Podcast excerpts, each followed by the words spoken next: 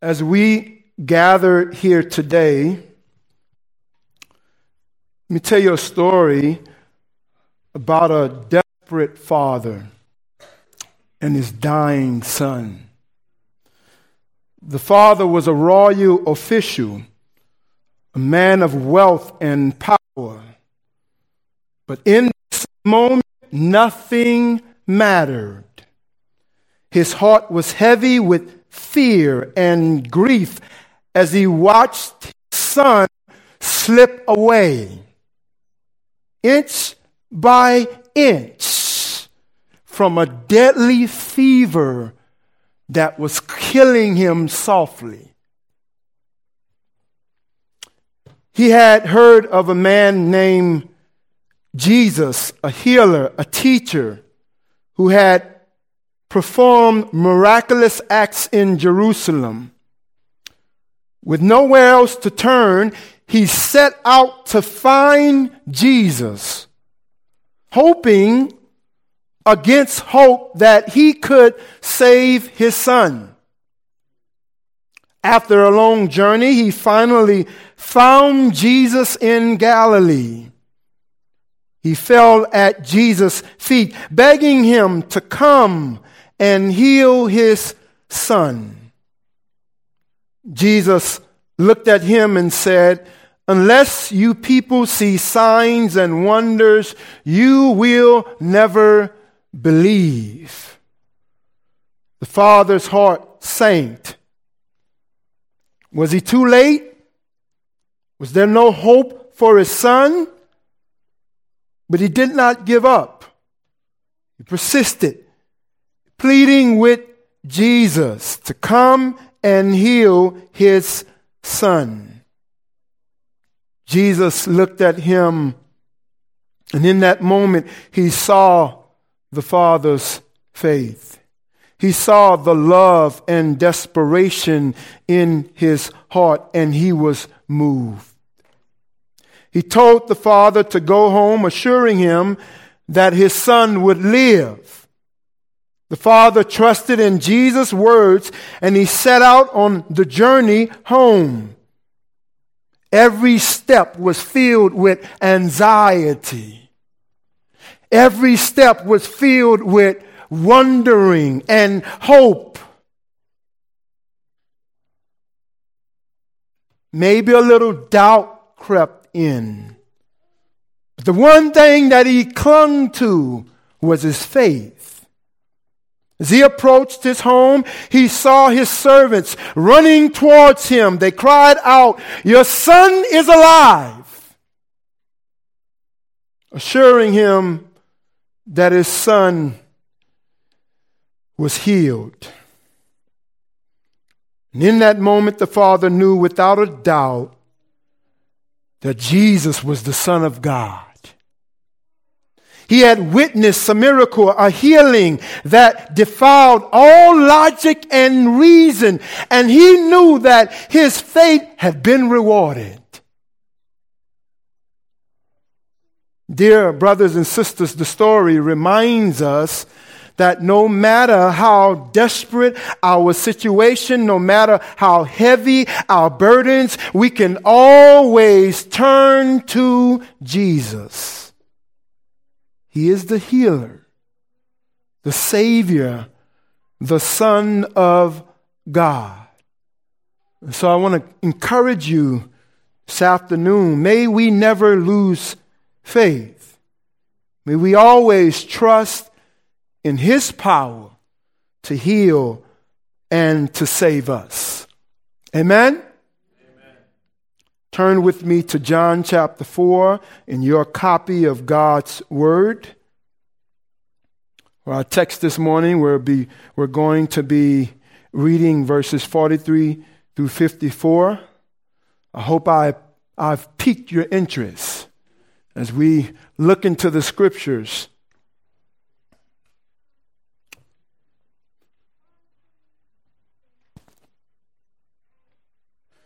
Hear now the word of the living God.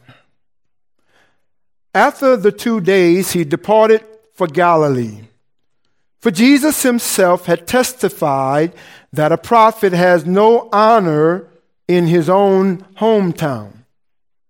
So when he came to Galilee, the Galileans welcomed him, having seen all that he had done in Jerusalem at the feast. They too had gone to the feast, so he came again to Cana in Galilee, where he had made the water wine. And at Capernaum there was an official whose son was ill.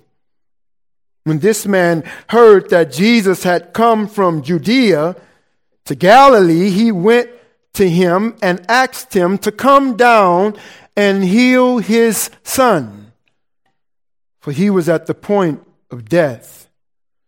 So Jesus said to him, Unless you see signs and wonders, you will not believe. The official said to him, Sir, come down before my child dies. Jesus said to him, Go, your son will live. The man believed the word that Jesus spoke to him and went on his way. As he was going down, his servants met him and told him that his son was recovering. So he asked them the hour when he began to get better. And they said to him, Yesterday, at the seventh hour, the fever left him. The father knew that was the hour when Jesus had said to him, Your son will live. And he believed, and he himself believed, and all his household. This was now the second sign that Jesus did when he had come from Judea to Galilee. Let's pray. Our Lord and our God, we pray that you will empty us, that we might receive your word. We pray that you would fill us with your word, that we might leave here full,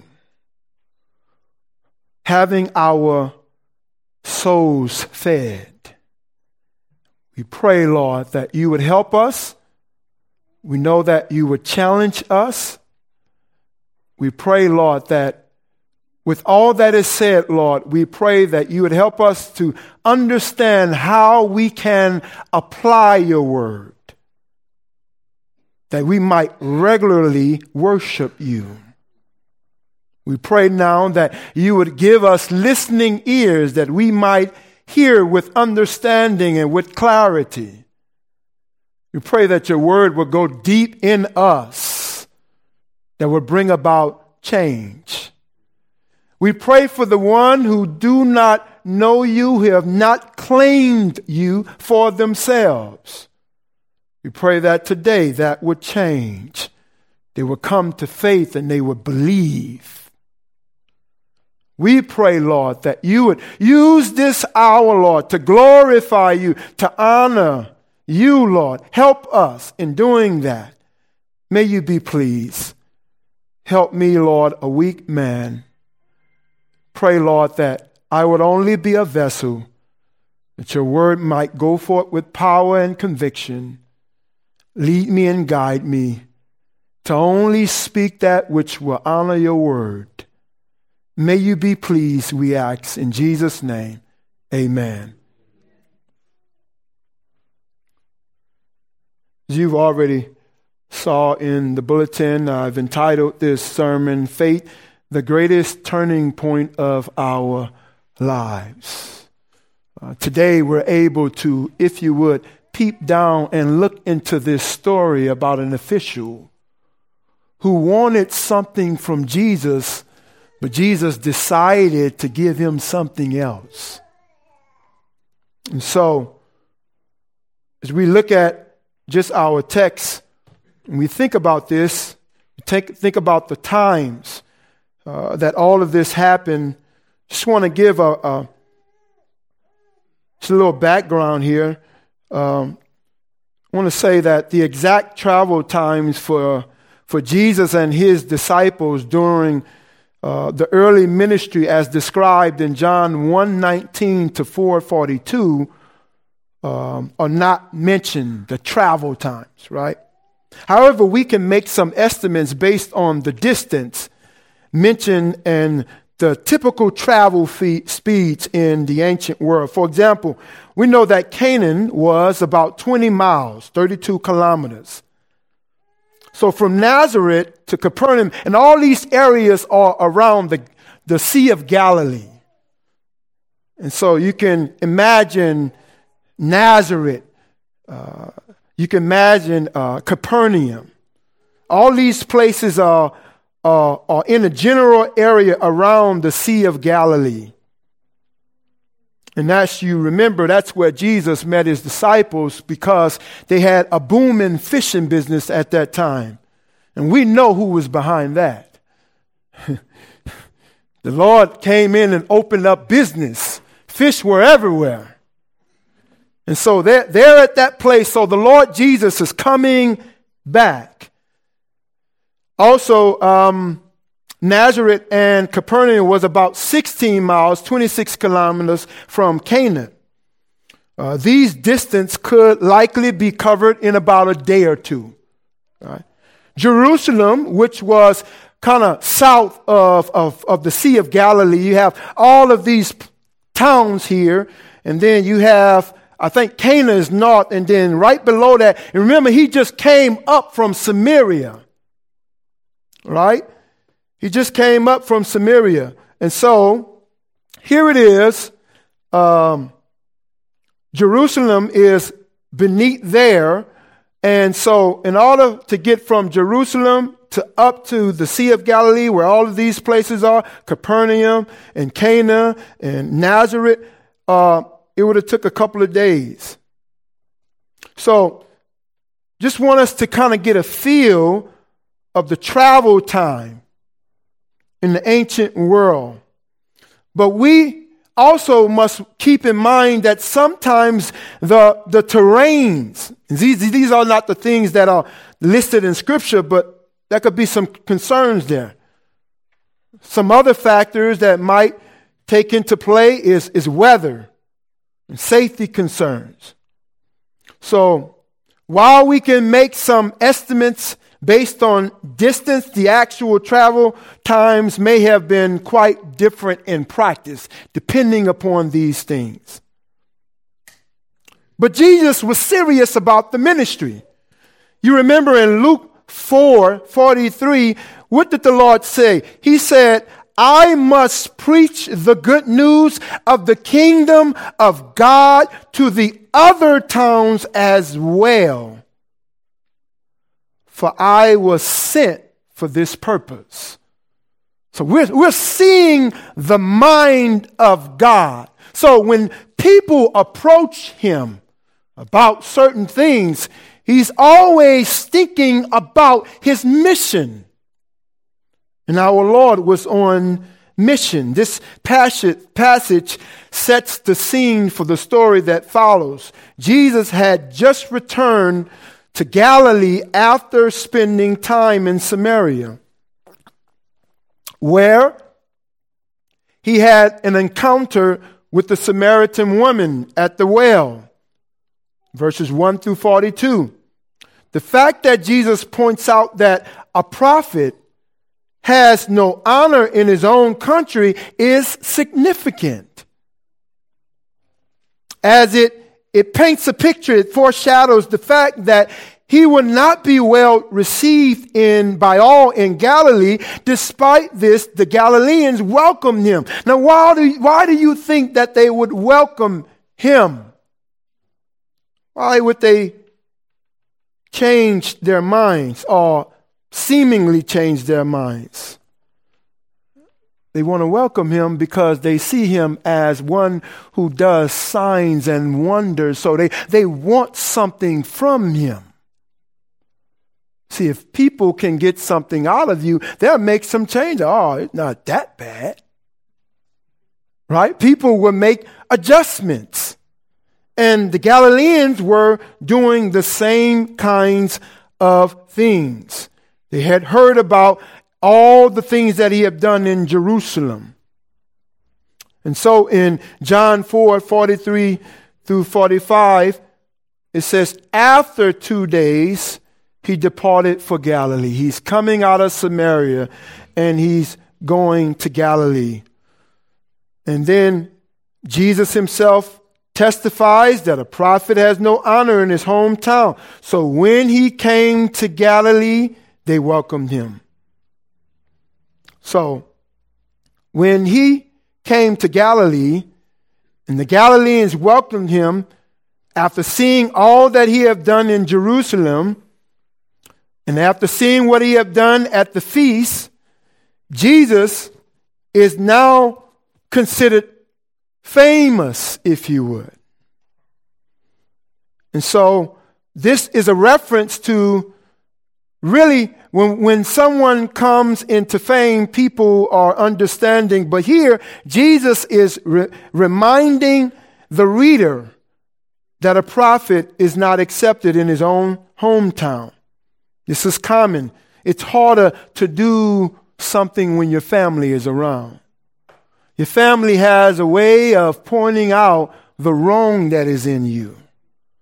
Everybody else can see something good or something favorable, but your family has a way of finding something, pointing it out, making it known. And Jesus understood that. But he's reminded, the Lord is reminded that he has a work to do, even with all of that going is going on with, with all of that going on. Jesus arrives in galilee. The galileans welcome him and they understand that he is one who have done miracles. And so it emphasizes the popularity, the recognition, the miracles, all of those things. And so have that in the background because all of that is going to show forth his witness. And we're going to see faith build. We're going to see belief build, but we can see where the minds of the people are. In verse 46, he says, So he came again to Cana in Galilee, where he had made the water wine. And at Capernaum, there was an official whose son was ill. When this man heard that Jesus had come from Judea to Galilee, he went to him and asked him to come down and heal his son for he was at the point of death. So once more, he's visiting Cana, where he had turned water into wine, and then this royal official, whose son is sick at Capernaum, which is about 20 miles away. See, the father heard that Jesus was in town, so he redirected himself so that he might go to Cana so that he might meet the Lord Jesus Christ in order that he might heal his son. So this man heard and he arrived in Galilee from Judea. He went to him and begged him to come and heal his son.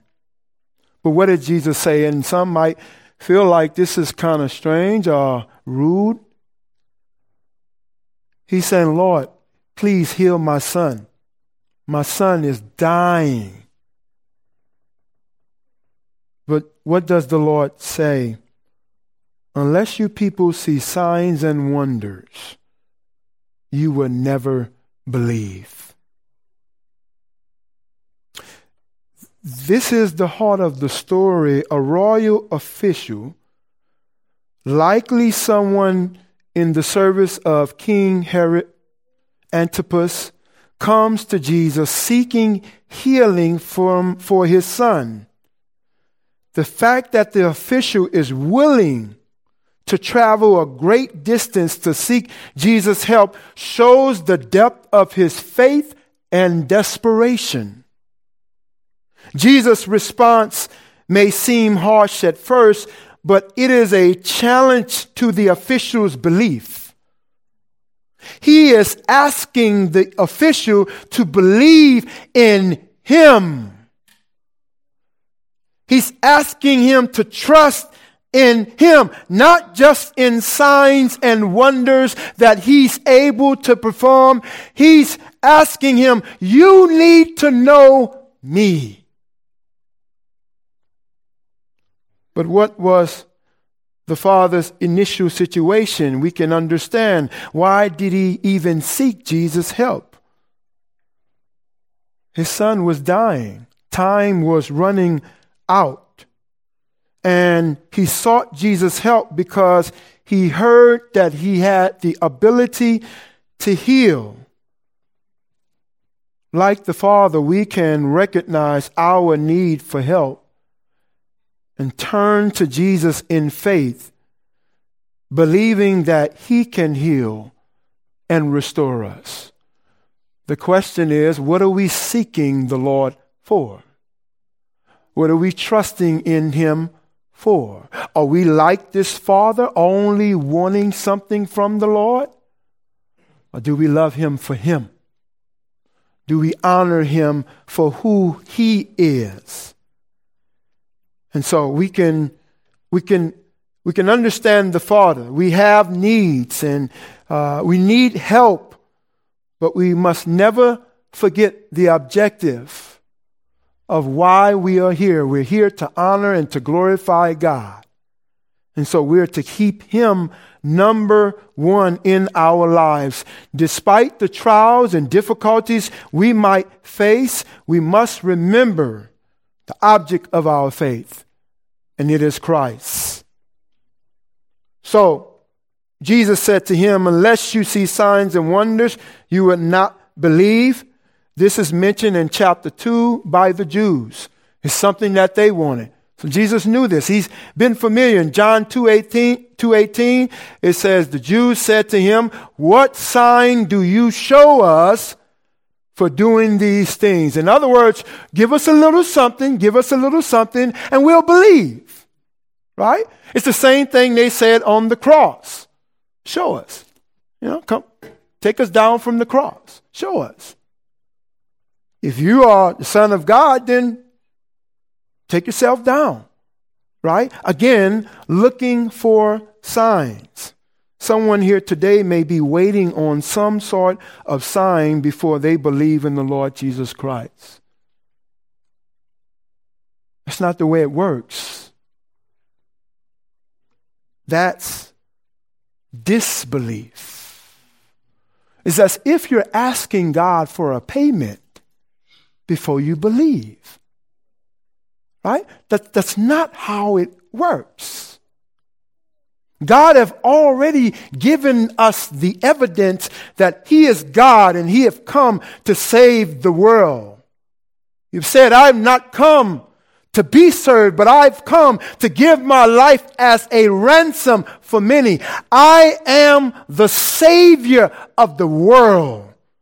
That's what happened with the Samaritan woman, when she began to understand who Jesus was, she said, she testified, come see a man that told me all that I ever did. And what did the people say? The people say, we don't have to hear it from you anymore. We know for ourselves. And the people believed and they begin serving and they say, could you stay here for just a couple of days? And the scripture teaches that he stayed there. Can you imagine being in front of the master as he poured open the word of God and how one must live? But he says, I got to depart. Because he once said, I must go to Samaria, but he also needs to go to Canaan. But he, because he understands that there's a man there whose son is dying. But God is not interested in the physical abilities of what we might need or what we might be able to do. He is all about souls. So guess what he has? He has the best comfort food anyone could ever want. He has the best soul food anyone could ever want. This is the kind of soul food that lasts forever. Can you imagine collard greens like that? but the reality is is that whatever God gives us, it does not fail, it's eternal. You see, th- th- this is this is what we must be thinking about as we're traveling through this world. So I want to encourage you today, my friend, apart from Christ, there's no other way into the kingdom of God. Put your hope and trust in the Lord Jesus Christ and what he has done for you. What am I saying? I'm saying a gift is available to you if you're willing to receive it. The scripture teaches that this gift was given to the world out of love. For God so loved the world that whosoever believes in him shall not perish, but have everlasting life. And we see it here in our text as we read on. So, by putting faith in the Lord Jesus Christ, we exercise faith in him. That's the dividing line. There's nothing that you have to do in order to be saved. The Lord says, believe.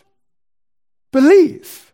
If you confess with your mouth the Lord Jesus and believe in your heart, you shall be saved.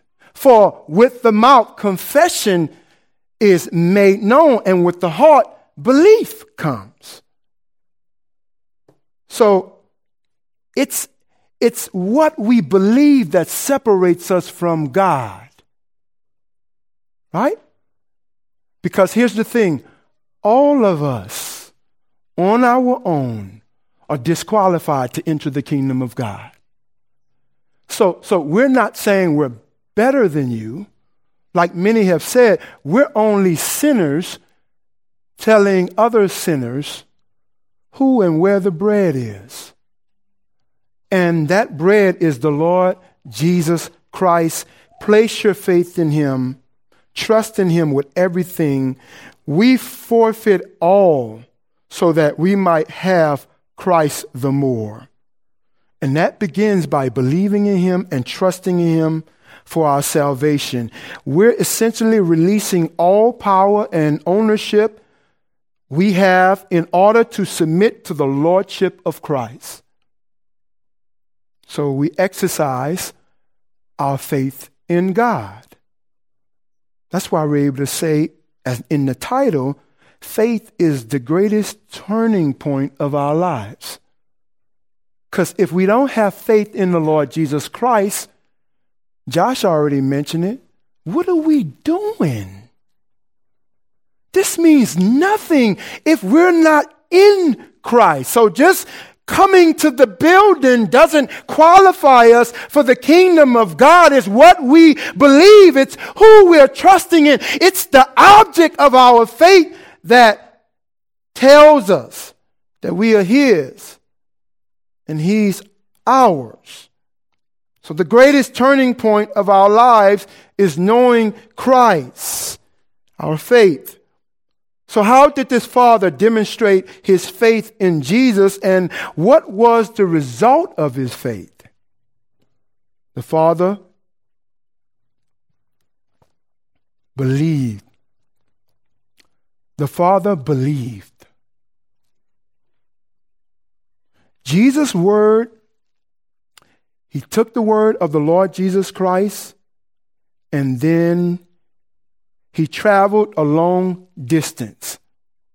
He believed Jesus, even though he had not seen any physical evidence of Jesus' healing power. But he heard, right? And it's interesting because the scripture teaches us that faith comes by hearing, right?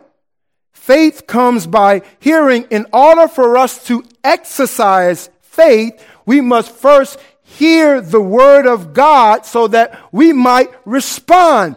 Everyone will leave here responding to the word of Jesus Christ. And that will either be in favor of the word or in opposition of the word. Because if we don't believe in him, we're turning our backs against God.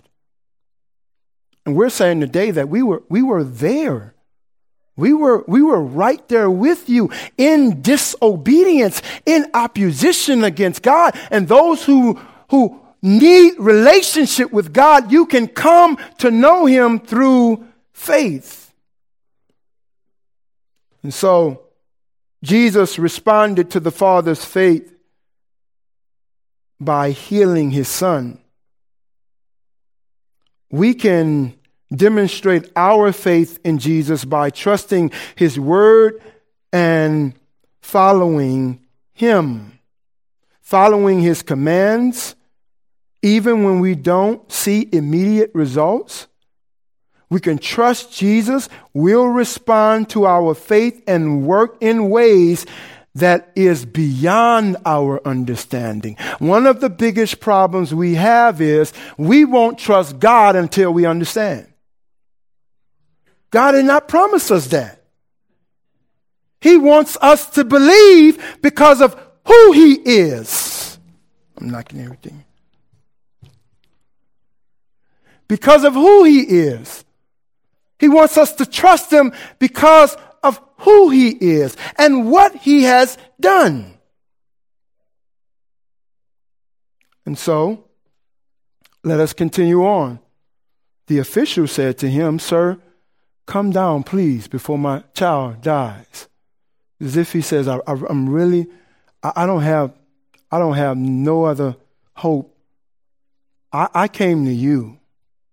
I, I came to you. Sir, please come. He's at the point of death. Please come. This official was at the greatest turning point in his life because he was placing Jesus as the object of his faith. He was putting his trust and hope in him. Why do you think the father didn't seek help from another source? He could have went to some of the doctors in that town. He could have went to some of the musician, musicians in that town, magicians in that town. It's because the Father recognized that Jesus is the only true source of healing and restoration for our lives. And this is something that we all must conclude. We all must come to this conclusion that all we got and the only hope that we have, that we can trust, that who will never fail us, who will never let us down, is Jesus. Family will fail you. People on your job will fail you. Your children will fail you. Your husband and wife will fail you. But the Lord Jesus, never, never. The Father recognized that Jesus was his only source. And this is something that we should also recognize that when we're dealing with trials and tribulations, that Jesus is the only source where there can be true healing and restoration for us. We should not look to any other sources for our ultimate hope and salvation. You see, the nature of faith depends upon the object of that faith. When we trust and hope in God and the law and the Lord Jesus Christ, we also recognize our need to place our confidence not in ourselves, but in Him. We see this in Hebrews 11, verse 6. The text states that, and without faith, it is impossible to please Him. For whoever would draw near to God must believe that he exists and that he rewards those who seek him. Exercising faith. When we seek the Lord, we're exercising faith. So, do you see how we must have God as the object of our faith? Then we can begin to please Him according to His word. And so that means that our attitudes are found strong and sure even when we can't see our way. We know that because God keeps his promises, our footing is on a sure foundation. In other words, we mustn't worry because God is able to keep us. Genuine faith is known in the person that obeys the commands of God out of love and good works. And that's not dependent upon how we are being treated. Faith is an outward manifestation of one's personal trust and belief in God. Turn with me to Psalm 18, and we're going to see this. We're going to see this picture here. King David is expressing his faith in this psalm. And this is when your confidence is in God, when you're placing faith in Him. This is a picture of what it might look like. Beginning at verse 2, David says, The Lord is my rock and my fortress and my deliverer, my God, my rock, in whom I take refuge, my shield and the horn of my salvation, my stronghold. I call upon the Lord who is worthy to be praised, and I am saved from my enemies. The courts of death encompassed me. The torrents of destruction assailed me. The cords of Sheol entangled me. The snares of death confronted me. In my distress, I called upon the Lord. To my God, I cried for help for his temple.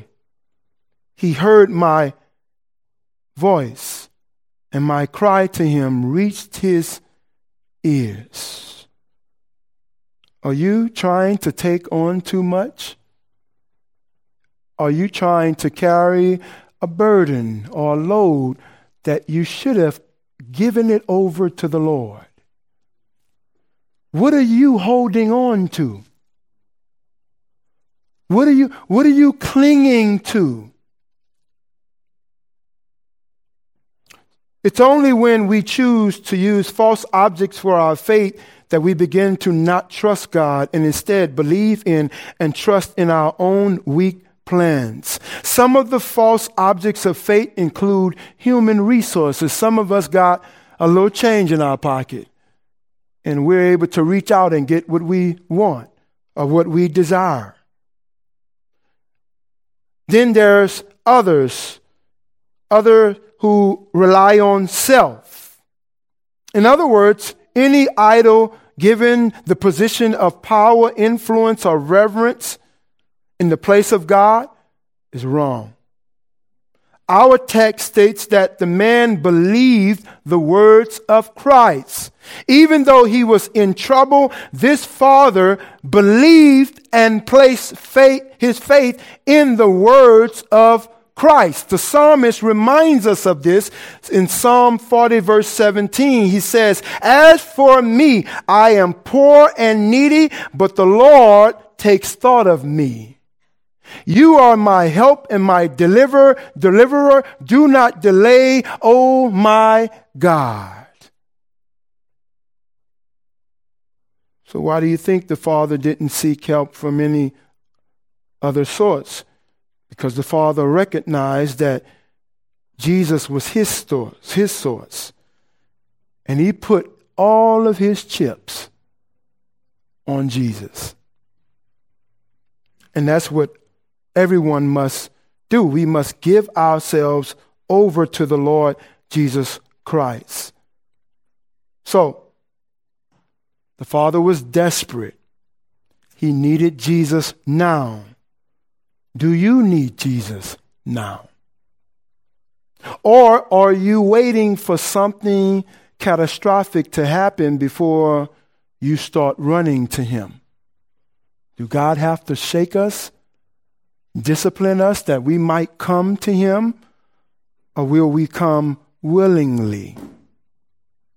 So we must come to a point that we begin to recognize that Christ is our source, source of restoration, source of healing for our lives.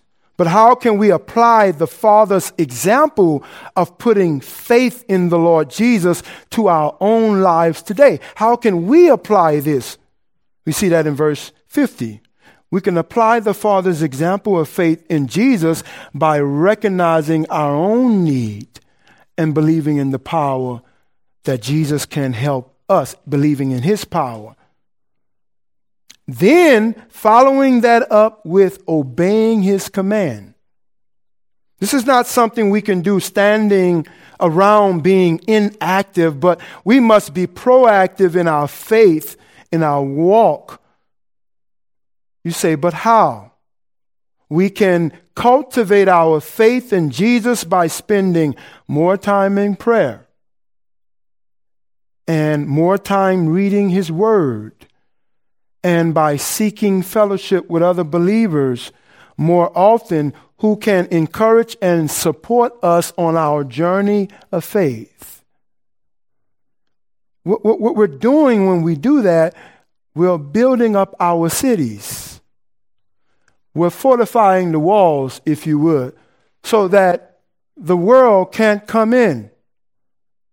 We're fortifying the walls through prayer, fortifying the walls through the reading of Scripture. We're putting on the armor of God so that we might be ready for war. Amen. And we have to make sure that we have the right weapons to fight.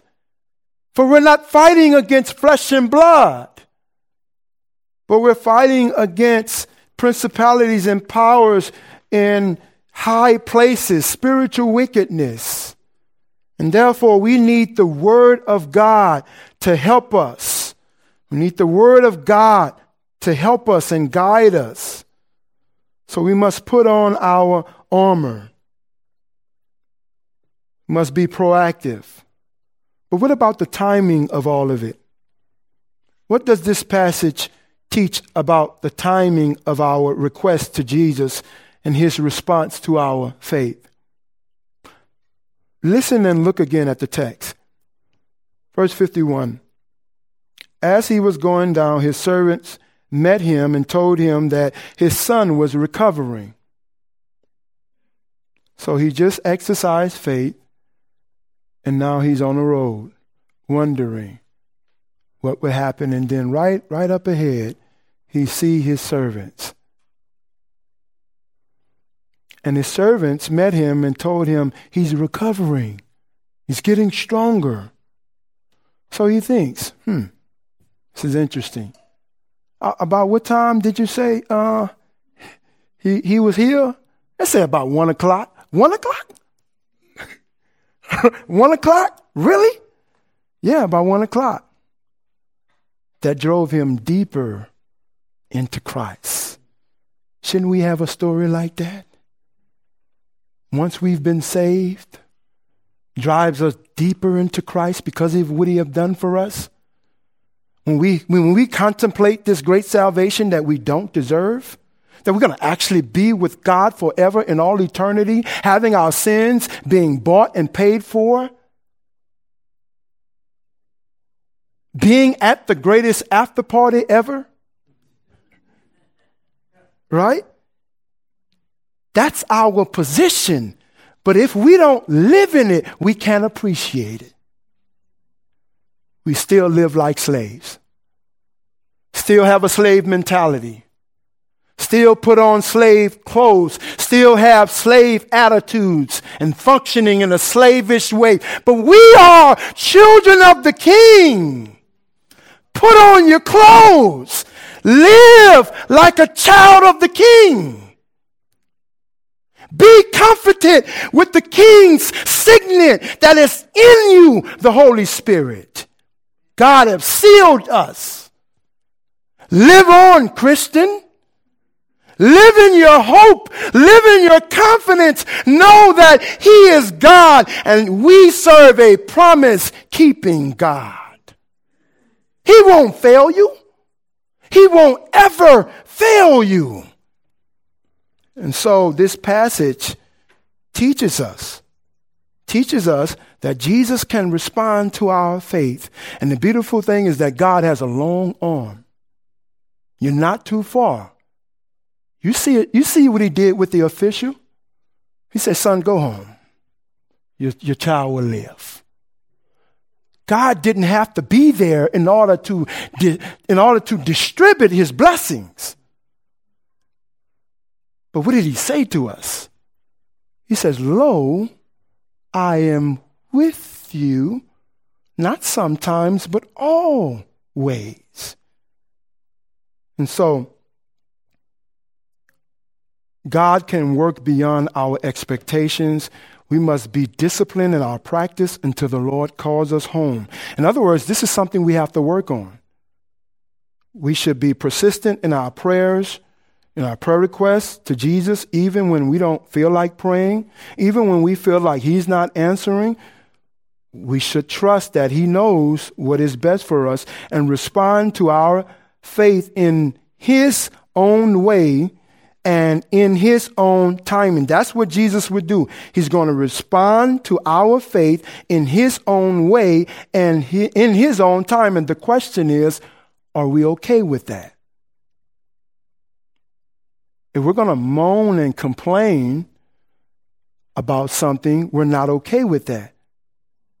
Right? So, so that's something that we have to change. Right? That's something that we have to change. And that's something we have to continue to work on because for us all, it creeps in. But we see this exercise of faith. We see it in the life of Noah and Moses. Joshua exercised faith in, in, at the Jordan River and at the walls of Jericho. All that walls and all that came down by faith. There was no bulldozer. right? Right? It, man, we walk around this wall, man. This don't make no sense. Walk around the wall and everything fall. It don't make no sense. I don't care what you say, Joshua. It don't make sense. Joshua said, hang in there. I know. but the point is, is that we're going to go through our emotions. But where do we put them though? We're to put those emotions under the sovereignty of God and we're to lay down and rest and go to sleep at night because he's in control. He never lost control. We lose control all the time. and then we call somebody else to lose control because we're yelling at them and then they lose control. But here's the thing. In our last verse, in verse 54, this was the second sign that Jesus did when he had come to Judea. So, how does encountering Jesus transform our outlook on life? Encountering Jesus can transform our outlook on life by giving us a sense of hope and purpose that transcends our circumstance. But again, we have to think like what the word tells us to think like. And so we, we have to deal with this. So this, this has to be an everyday thing. In other words, we should seek to encounter Jesus in our daily lives through the things that we do every day. We should be inviting God to join us in everything that we do. It's okay for you to talk to yourself. Right? What I mean by that, it's okay to talk in prayer to God when you're alone. And so that's something we must practice in every respect. So we can learn from this Father's testimony of Jesus Christ, his transforming power. We can learn. Uh, listen again to verse 53. The Father, what? The Father, what does it say in the text? Knew. Right? The Father knew that was the hour when Jesus had said to him, Your son would live. And then what happened, y'all? And he himself what? Believed. And not, not only did that have an effect on him, but the text says his whole household. So we can learn from the Father's testimony that Jesus has the power to transform our lives. It doesn't matter how you smell, it doesn't matter how deep in sin you are or were. God could clean all of that up. So please, don't try to clean yourself up. That's God's business. All he said was, Come. Come to me you who are laden and heavy laden, and I will give you rest. So the question is do you want rest? Do you want the kind of rest that is lasting? Or do you want a kind of rest that has a ceiling on it that will only last for so long before you're crying out again in need for more rest? And so, I'm going to close as we come to the end of our reflection on John 4 43 through 54. Let's take a moment to reflect on the deep and personal meaning that this passage holds for, uh, for each of us.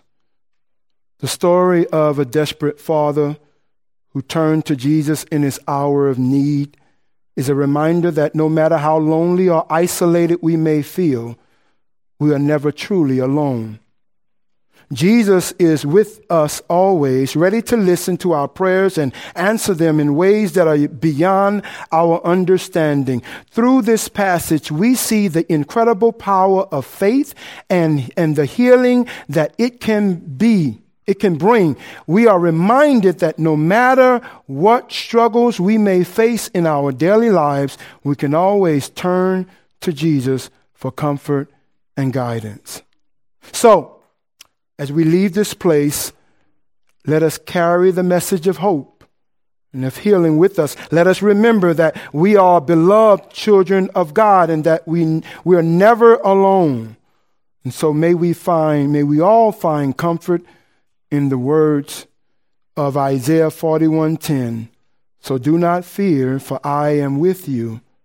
Do not be dismayed, for I am your God. I will strengthen you and help you. I will uphold you with my righteous right hand. May the love and grace of our Lord Jesus Christ be with us all. Amen? Amen. Father God, we thank you for your word, Lord.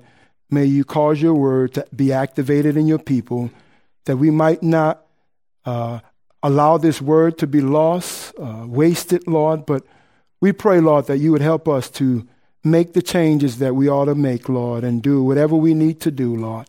We ask in Jesus' name. Amen.